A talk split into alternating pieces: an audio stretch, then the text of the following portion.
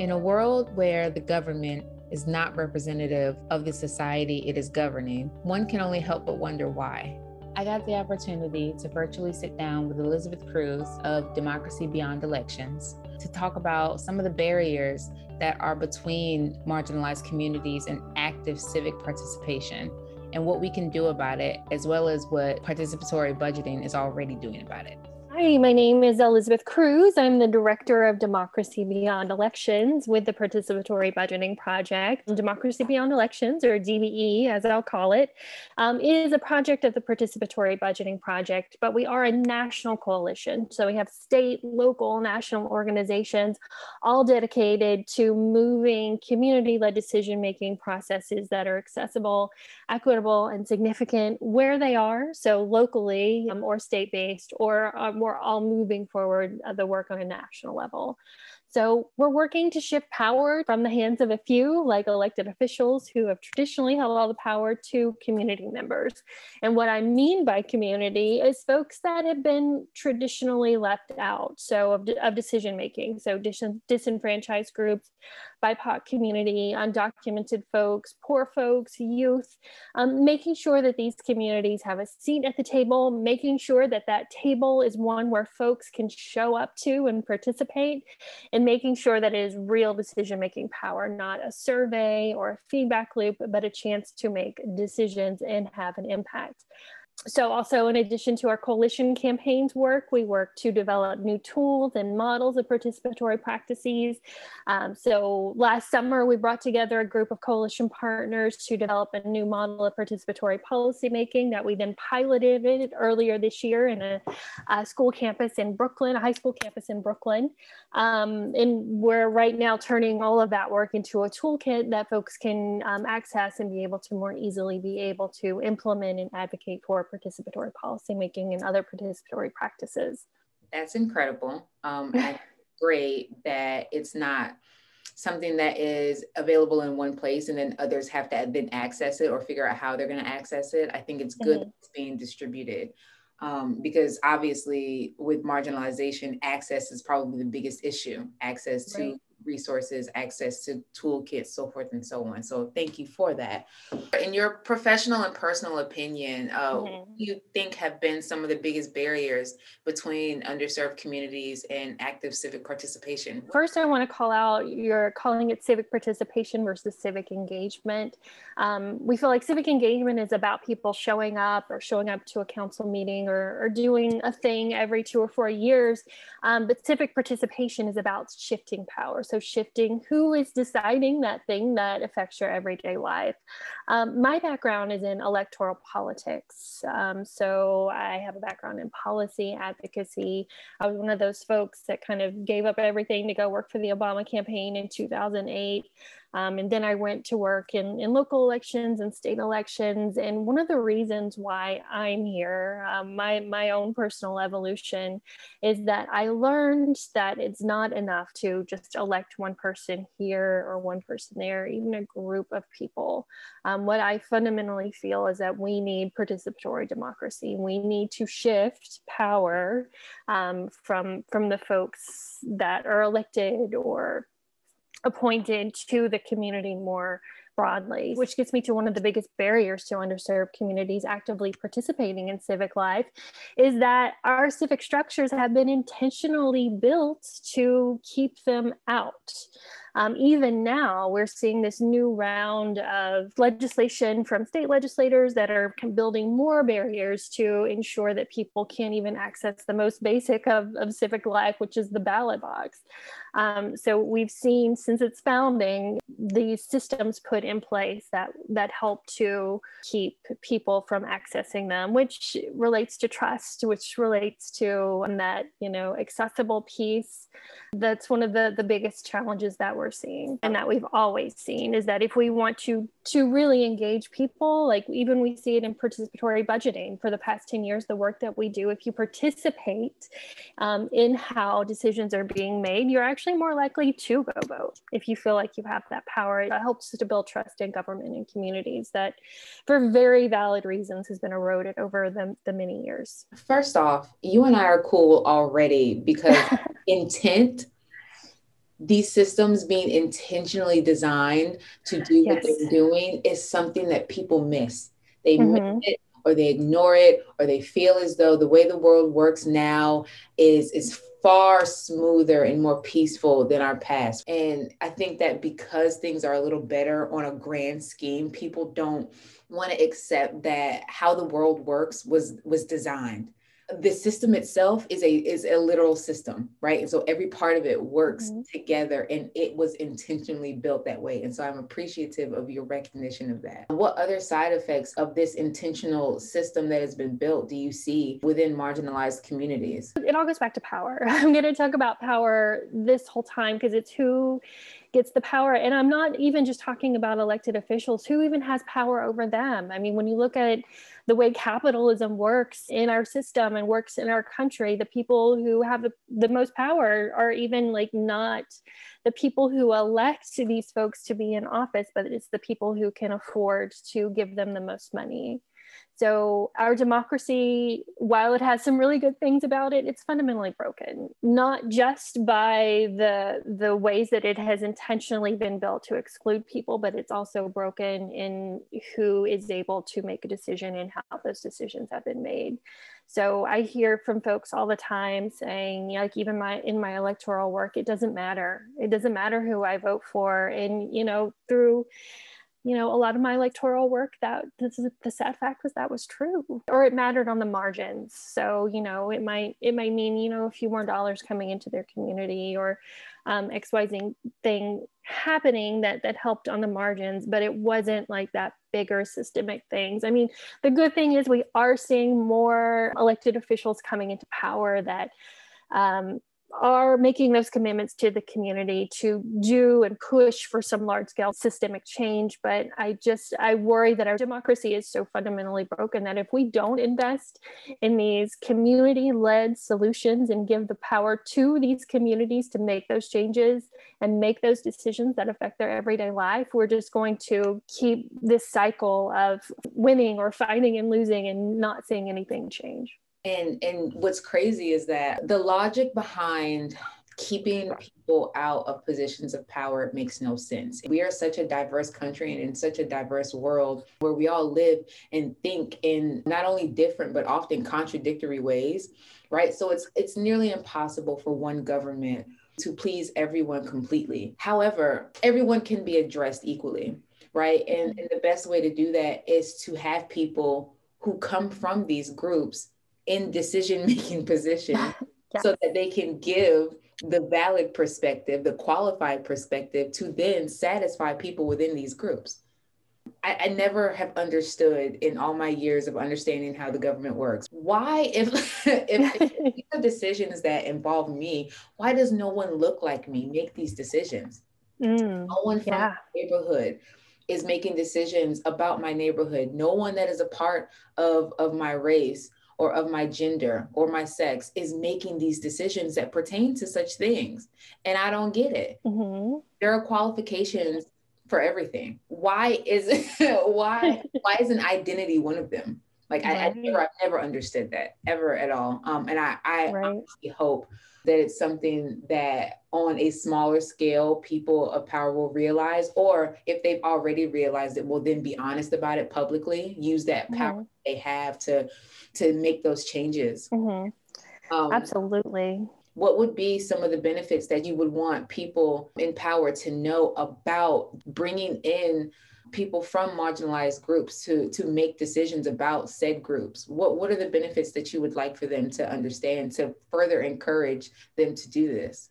To me the the more representative of a community that um, of a, a, decision that is being made the better the decision is period. So the more that you bring people or you, you share your power with your community that you're representing the the better the decision making is. And when i say better i mean the more likely it is to have an impact and serve the the interest of that community. Um, so it's it's really important to and, and like I said, I feel like, I mean, even have have you participated in a community meeting, like, or do you do that a lot? And how does that go? Like, what do you feel like? Are you asking me personally? I am.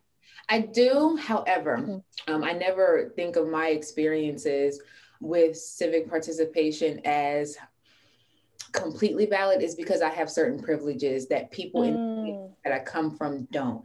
And so when I walk into um, a town hall or when I am going into a building to speak to someone about something that may have happened, I've been given tools, language, and a certain um, certain skills mm. that people, conversation skills, communication skills that that aren't given to people in the communities that I've grown up in.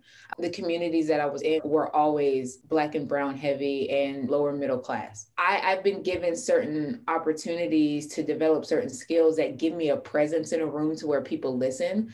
Um, mm. problem is that everyone doesn't have that. Everyone doesn't, and I didn't get these things until I went to college anyway. And that's a step that some people in this in these communities don't get to as well. So I, I can't yeah. I can't use mine. Um, but what I will say mm-hmm. is that from what I've seen, even down to courtrooms, I've been in a courtroom attempting to get a, um, a restraining order. And while my circumstances were fine and, and I went through the process pretty smoothly, there were other Black people in that room who approached the bench asking for help. And it's because because I can only assume because the differences between them and myself would be language, vocabulary, the way mm. I speak, how I'm able to conduct myself, right. code essentially. Because I'm right. able to code switch, I'm able to maneuver in a certain way. And those that are not, those that were not, were denied very quickly. I think what often happens is that people who are in these communities don't have the same skill sets they don't have the same culture and the same day-to-day mannerisms as those that are in power. And so mm-hmm. those that are in power don't understand it and they look down upon it. And because certain people are not taught to code switch and can't go into these environments and and chameleon themselves to those that are in power they get denied or they become belittled by the responses from the people that they're talking to and it discourages them from participating in anything that involves uh, civics. It's, it's wow, yeah. It has become, in my opinion, civic participation has become mm-hmm. a field for those who are educated and able to code switch. Mm-hmm. We Absolutely. Have, uh, we haven't reached a level to where we can honestly communicate with people who don't have the same credentials as us. Uh, amazing. I mean, that's an amazing answer. It's about expertise and what kind of expertise is generally valued when you go into a community meeting or by those folks that are in power. They don't value um, that people are experts in their own lived experience. And it doesn't have to or need to be filtered through a college degree to be valid. Uh, that's just so powerful to me. I, I come from a very, like, come from like rural poverty in the deep South um, and I don't think it would have even occurred to my parents to go to the government for help or to go to a community meeting or to, you know, participate in that way because the, the, there's just that trust. Like it, it's just not for them. Like it's not built for them. So Yes, 100%. The largest example, honestly, um, would be the Tuskegee experiment. And even though mm. that's specifically medical, what it speaks to is groups of power not having our best interest at heart. The Tuskegee yes. experiments, no one will ever say that it was a mistake. No one that reads those articles or hears about this will will sit and say, "Oh, that's an unfortunate mishap," versus this was intentionally done without without yes. without care for for the population in which they were experimenting on. So what now should i trust about about this system that has done that and so much more right? Mm-hmm. so I, I definitely agree. I think it's a lack of trust and i think it is culture differences that keep us from being able to communicate with people that are in power. Um, and when you can't communicate with someone not just that but your form of communication is then belittled because it's not like uh, it's not like theirs, it's not mainstream, it discourages you. Mm-hmm. Absolutely. I mean, it's like, it's almost not trusted. Like when you don't speak a certain way, it's like, it's, it's a lack of trust on both sides. That it just is more brokenness in our system. What are some of the challenges that keep us from even wanting to engage now, right? So we have these tools to offer, mm-hmm. um, but that doesn't mean that they're automatically accepted. Have you seen any type of barriers to community outreach and, and how have you solved them? For participatory democracy or participatory budgeting or any of these uh, co-governance strategies uh, we've learned that it takes time it takes learning it takes trust and it takes resources.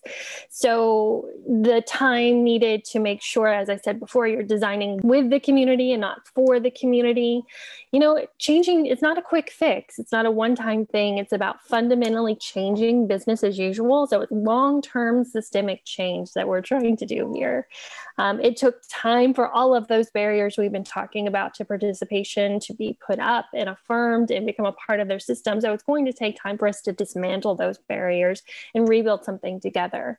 Um, it also takes time for a process, a participatory process to happen. So it's not about just like showing up and doing a vote, like in, and just doing your thing. Although we're seeing those barriers where it's not just about showing up and voting, it's about, you know, standing in line for five hours. Um, but for, uh, to design with a community and to do a process right, where you're engaging the community at every single level, that that takes time, that takes patience. For a long time, people have known government. Um, you know, doesn't work for them or isn't designed to help them. Um, so these communities are powerful. They're already doing amazing things. And but this is about bridging that gap into civic participation and real decision making power. So to do this, it takes it takes that time again to build the trust that things are going to be different and that your decisions are going to be honored. So it's not just about like saying, okay, community, you can decide this, and then going behind closed doors and doing something different. It's making sure that those decisions are honored and that they're significant. I don't have to tell you how resources and funding impact this type of work. So funders often think, okay, well, what can what impact can we make in one year? What can we do in two years? Like list out your bullet points of how you're going to change democracy in, in a short amount of time. And we really need to be having this longer term systemic change mindset, or we're just going to be putting out fires.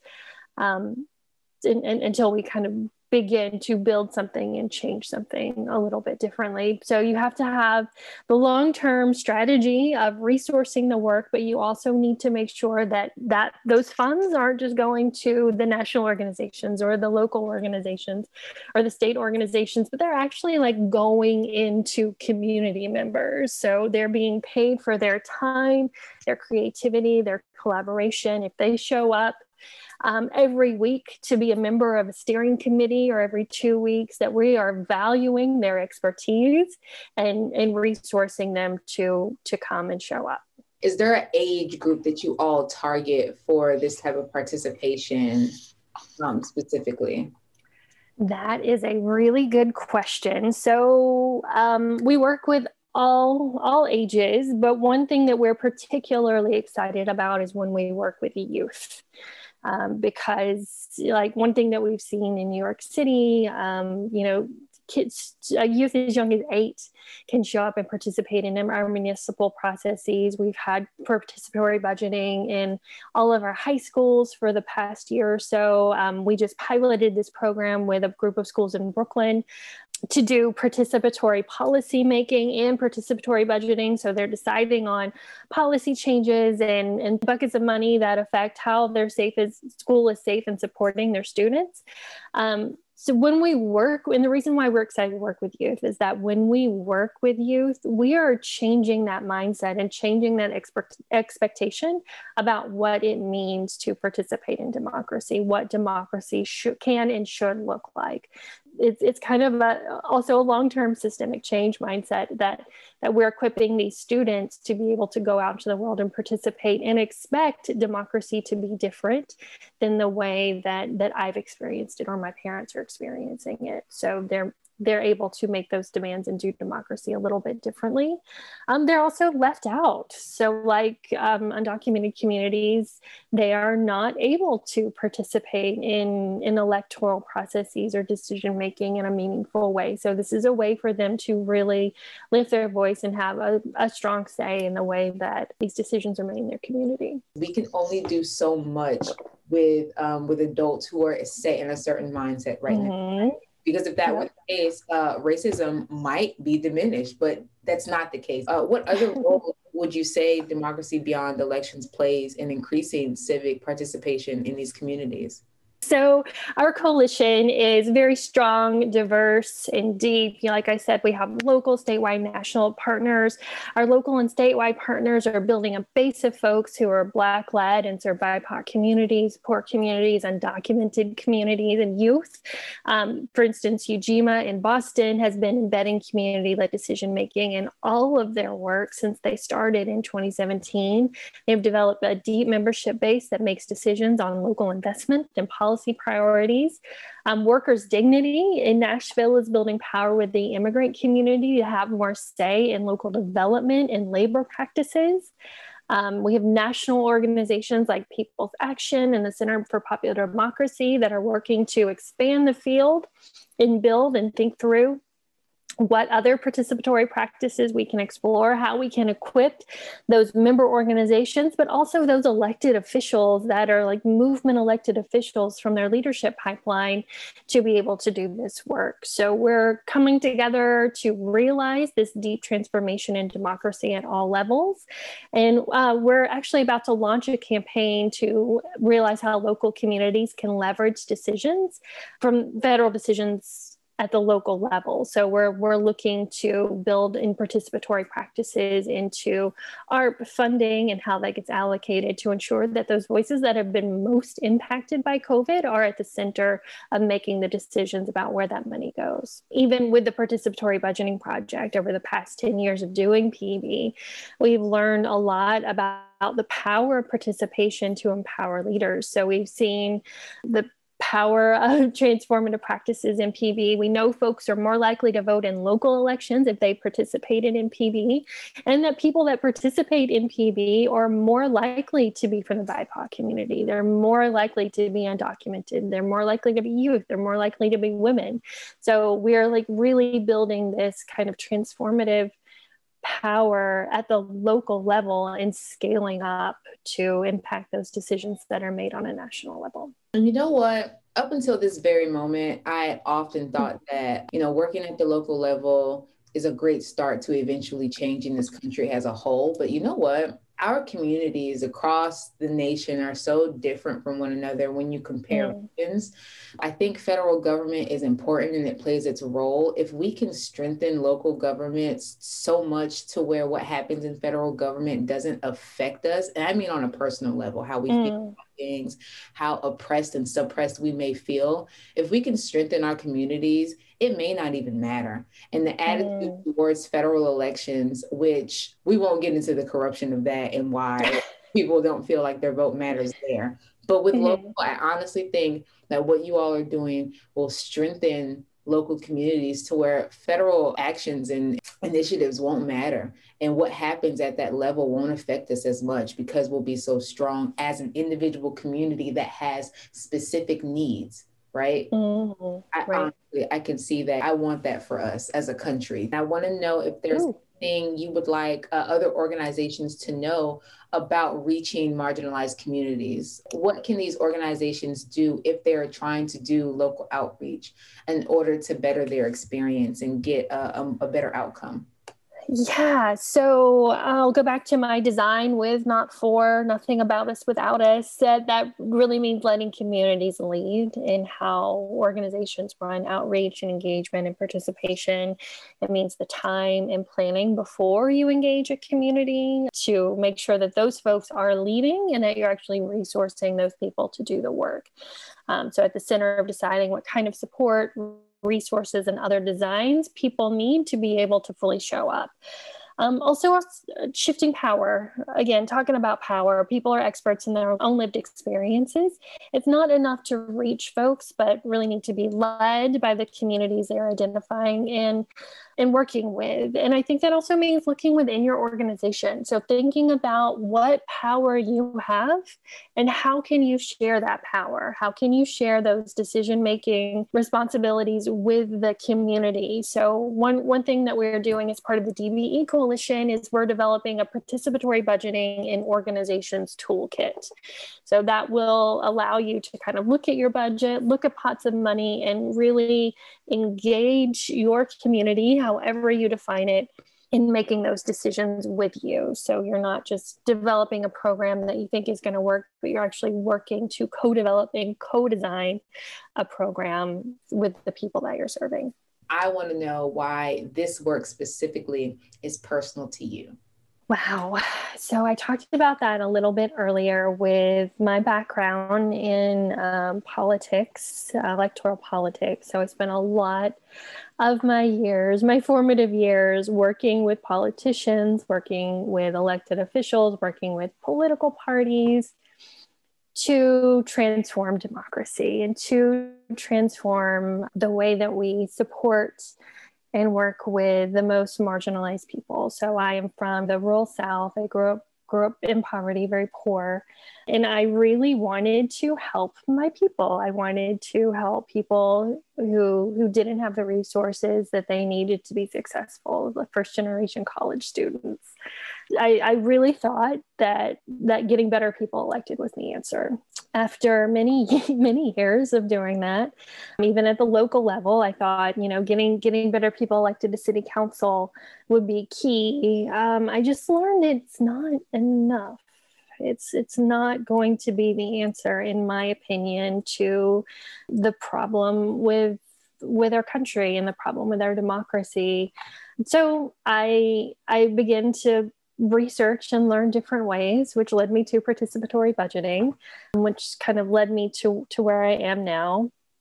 And I don't want to sugarcoat it. I think participatory budgeting and participatory practices are amazing. And when done right, when designed with the community and centering those that have been most underserved and marginalized, it is an amazingly powerful tool to change the way that we do democracy. But it's not um, there, there are ways that the system can co-opt it.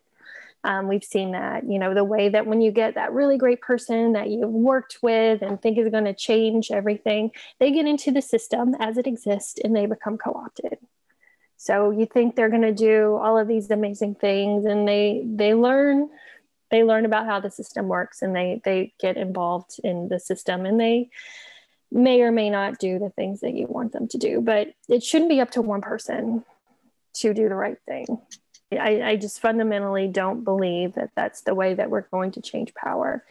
So I believe in participatory democracy. I believe in, in moving that power to the pe- people who are experts in their own lived experience. I've seen it I've seen it happen in Brooklyn high schools. When you say, oh, we're going to let students decide how to spend a pot of money, adults tend to think, oh, they're going to want pizza parties or game rooms or whatever, which are fine things to want. It's okay if that's what they want. But what they want is gender neutral bathrooms so that their peers can feel safe when they need to go use a restroom. What they want are school safety councils so that they can meet regularly and have some accountability with their school safety officers and how they treat students. So I, have seen it work. I believe in it. I think we have to, you know, really keep that design with and not for, and making sure that um, we're centering the the voices of the folks that we we want to serve in those decisions. Thank you so much, Elizabeth, for sitting down, well, virtually sitting down. we are still in a pandemic. I, I, really appreciate you. This is something that is close to my heart as well. Being a young Black woman who technically, as right mm. now, is a, a, young mother, and though I am college educated, I still have parts of my life that are oppressed and suppressed by the system. I come yeah communities that are marginalized have been and still are in many ways. Mm-hmm. I am appreciative of what you all are doing. For all I know, because I'm sure you all are are everywhere, you could have impacted a community that I've lived in because I've been everywhere. Uh-huh. so, I say from the bottom of my heart, thank you. Because while I hear about efforts that are going on all the time, I have not personally sat down with anyone who's doing the type you're doing. And so I'm very appreciative of you. And I hope um, that you all continue for as long as you can and flourish within your journey. Thank you so much for inviting me to speak to our work and, and having a really amazing conversation with you. I feel like I know you better. Tell everybody where they can reach you and where they can learn more about DBE. Yeah, so you can visit us at democracybeyondelections.org, or if to learn more about participatory budgeting, you can uh, find us at participatorybudgeting.org.